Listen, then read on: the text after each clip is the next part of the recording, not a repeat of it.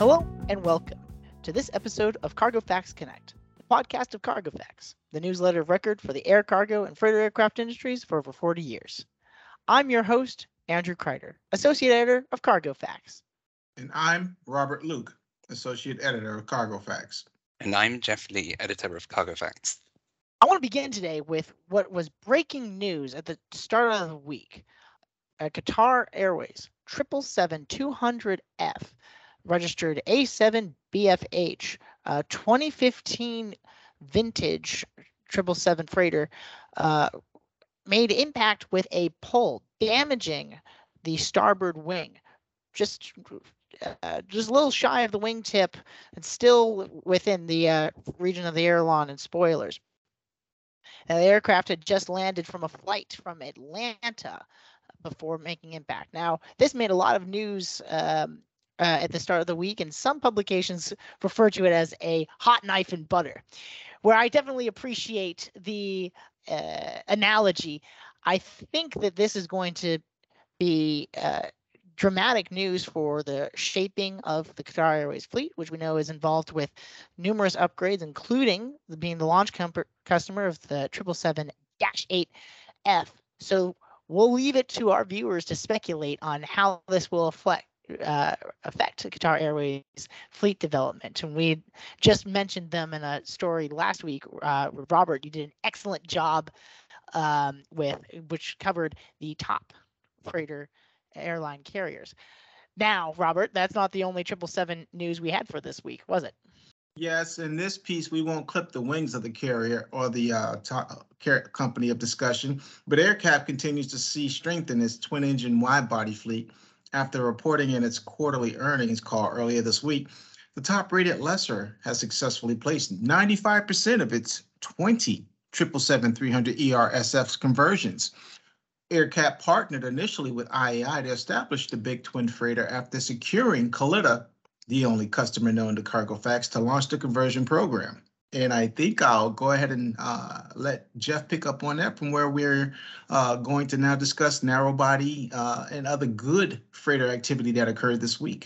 Yeah, I, w- I think, um, you know, good news on the seven seventy-seven three hundred E R on the large wide body front. But um, now we're turning to, um, you know, the one of the newest narrow body kids uh, on the block. And of course, that's the A three twenty-one. And this week, we saw several A three twenty-one uh, movements, developments, um, et cetera, whatever you want to call them. So it's pretty interesting. Um, J L P S Island, uh, first of all, is expanding its presence in the, the freighter market um, with at least five A three twenty-one P two F conversions with E F W. And the first unit is actually already in conversion. And J L P S Island told us they expect to have that out of conversion by the end of the year in the fourth quarter.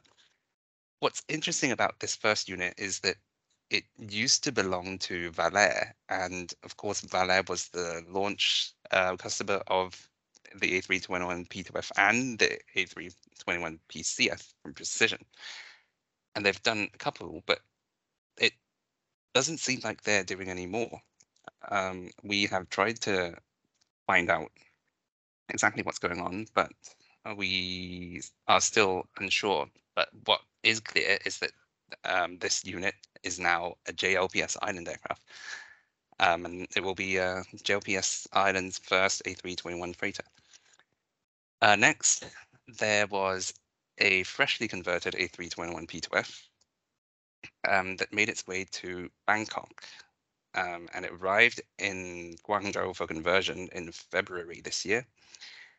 It was an ex-Euro Wings aircraft. It uh, belongs to S T Engineering, um, and we'll see where it ends up, because it either is on its way somewhere and is just making a stop in Thailand, or it could be for somebody in Thailand or something else. Uh, we'll have to see, but interesting nonetheless. And another ex-Euro Wings aircraft, meanwhile, is going to join Lufthansa Cargo in uh, around October. This one is owned by B B A M and has been in Singapore um, for seven, eight months now. Um, but Lufthansa this week uh, came out with an, an announcement about its operator's schedule, and according to that, they will have a second one operational by October. Um, of course, they got their first one earlier this year, but um, in Vietnam, national carrier Vietnam Airlines is entering the freighter market with A three twenty-one freighters, it seems. Um, they will be involved in a sale, conversion, and leaseback deal with A T S G, or A T S G's dry leasing division, Cargo Aircraft Management. This is interesting on multiple fronts. Firstly, because A T S G is now, you know, as we know, they want to expand their presence overseas. So this is a must be a pretty big deal for them. Um, it was also, it's also a big deal for Vietnam and Vietnam Airlines. Vietnam Airlines, of course, doesn't have any freighters, but they've previously told us that they've been looking at, at the studying the market more closely. They, of course, are already a huge operator of the type. And in fact, in the past two years, they've operated um, A three twenty-one, their passenger A three twenty-ones um, without seats um, as cargo aircraft. But this is good and exciting for Vietnam because um, we recently reported that Vietjet is also looking at getting freighters, seven thirty-seven eight hundred freighters, and there is another potential carrier um, that will soon emerge with its first seven thirty-seven eight hundred freighter in Vietnam. So lots of growth there in the Southeast Asian market. And all these, you know, movements and transactions um, kind of prompted us to take a closer look at all the freighter aircraft transactions that we recorded in the second quarter of this year. Right, Rob? Absolutely, Jeff, and you're right. It provided some great insight and analytical overview of what's transacted over the last couple of months. And some of the key points that stuck out was the seven thirty-seven eight hundred B C Fs led the way with twenty-three transactions, but the A three thirty dash three hundred P two F is not too far behind with twenty-two. I think some of the things that were really good keynotes is the uh, a rapid ascension of the E J E C conversion orders, which came in at a close third with just uh, twenty uh, freighter aircraft transaction F A Ts for this uh, time period as well. Our overall totals in each category is what really got my attention when conversion orders topped the list with fifty-nine. So that's quite an astonishing number there, while acquisitions trailed with only thirty-seven, but lease orders, they remain consistent and seem to actually had a little bit of a uh, surge in growth, a little bit of color, I might add, with twenty-eight, and new factory orders remain consistent with twenty-six. On a uh, closing note, I will say Airbus is making its presence felt with the A three fifty uh, factory build production uh, freighter orders, as they uh, tallied six for this quarter and look to continue to grow uh, and it's look to increase its numbers as as time progresses. So um, a lot of good analysis and information provided. And speaking of analysis and information, uh, there was some uh, relevant relevation in uh, the Bristow company, wasn't there, Jeff? What? Oh, excuse excuse me, me, Robert. Y'all are taking this, I think, far too serious. And of course, um, it, it's financial reporting time, and there's lots of information that we've enjoyed from everyone's uh, quarterly reports, and you can expect to find more of that on our website. But I, focusing back to the A three twenty fun, as I like to call it, I, I, I'm certainly excited to see those developments in Vietnam as we have more to report on A three twenty-one developments nearby in India, um, which we mentioned last week on the pod, and we'll see more content on our website shortly. Um, really briefly, I want to give a plug to our sister publication, Air Cargo World, because as I've been listening to your fine, fine, fantastic coverage, I've been eating cherries. I just popped another one into my mouth because I think it's a good podcasting technique to be eating so that everyone else can enjoy vicariously. I'm eating cherries, and the reason why I'm eating cherries is, one, they're delicious. Two, um, Air Cargo World did some fantastic reporting on cherries season, which uh, apparently had a smaller harvest, which created a number of challenges for shipping over um, trans-Pacific trade lanes. Uh, our uh, one of our sister publications, Associate Editors Ashley Moreeder, did a fantastic job, and I encourage y'all to check that out. But getting to the seed in the center of growth for our industry means looking to the future.